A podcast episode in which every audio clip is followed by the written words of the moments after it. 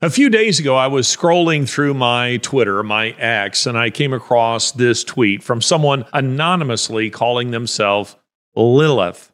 A world without religion would be a place with fewer differences, less hate, more understanding, and more love. Now, as someone who has spent much of his career taking on atheism's best, I can tell you that this, this is a lie. Secular, atheistic regimes killed more people in the 20th century alone, 150 million people, conservatively speaking, than all religious wars from all previous centuries combined. But Lilith here, who seems to think that would be a better world, this is John Lennon's Imagine There's No Heaven nonsense. Later that day, my wife and I were out for dinner and she received a phone call telling her that her father was dying, and we withdrew to the uh, to the lobby. This was a you know a hotel with a restaurant. We withdrew to the hotel lobby for a bit of privacy, and we were FaceTiming with him when he passed away. Now.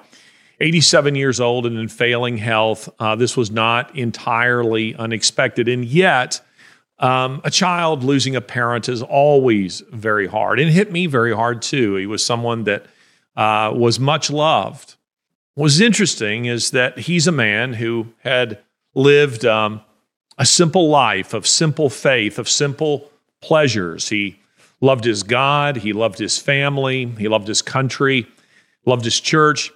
He loved a little bit of fishing, but he um, it had been very important to him but just a few weeks ago, he had been here. He had he had visited us um, for my youngest son Zachary's wedding, and it was very important to him that he be there for that occasion. And he was, and uh, he was drinking in the sight of having all of his family together. He had his his children, his grandchildren, and all of his great grandchildren all in one place, and you could see how much he was enjoying that. And that duty done, he went home and then he passed and went to his heavenly home. And he wanted to reassure his family that he was he was very confident uh, in his relationship with Jesus Christ, and he was very confident uh, in the hope that Jesus Christ had given him of eternal life. He's just going to another place to wait for us there on the other side of the river, so to speak. As I was holding my wife as she's crying, we're weeping together.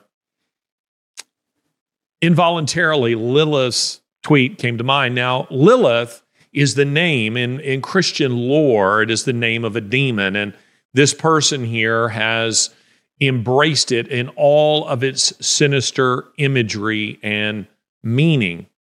It's very interesting. Again, as somebody who has taken on and dealt with, you know, um, individuals like uh, Christopher Hitchens and Richard Dawkins and Michael Shermer and Daniel Dennett and uh, people like that.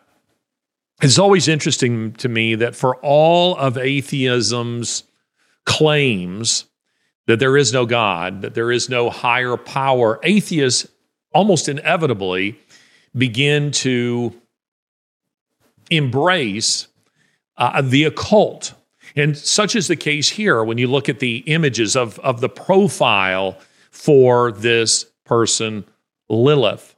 The demonic is what he or she has embraced in this. But you know what really struck me as I was reflecting on my father in law's life and the nature of his hope is that it isn't simply that where atheism fails us is in this life, and it certainly does, because a man who is not concerned about being judged in the next life for his actions in this one, and surely individuals like Mao, Stalin, and Hitler, Pol Pot, they all shared in common their atheism and a lack of concern that there was any judgment in the next life. Surely that leads to horrific crimes. As George Washington said in his farewell address, that it is only minds of peculiar structure, he says, that maintain any kind of morality in the absence of belief in God. And that surely is true. But atheism also fails us on a grand scale when it comes to hope. And that is because it is a worldview that says that your life is utterly without meaning. It says the only meaning, Richard Dawkins himself admitted this much to me, and of course it's obvious to anybody who's really thinking, that an atheist must artificially generate meaning for his own life because there is no intrinsic value, there is no higher meaning. There's only that which you kind of give to yourself, which is to say, it's really no meaning at all. And it certainly is no hope. My father in law lived his life with hope. He believed that he had real hope, and that is because he was clinging to the promise that Jesus Christ says that those who believe in him, though you were dead, yet shall you live. And that is the promise that he believed in. Atheism can offer nothing like that. And as I was thinking about this, you know, um, we mourn our loss when you lose a loved one. We we mourn our loss. But if they're a believer, we celebrate heaven's gain. And you know, it uh, it strikes me that on his tombstone it will read Palmer Hohm, 1936 to 2023. But the reality is Palmer Hohm was born in 1936 and dash there is no end date.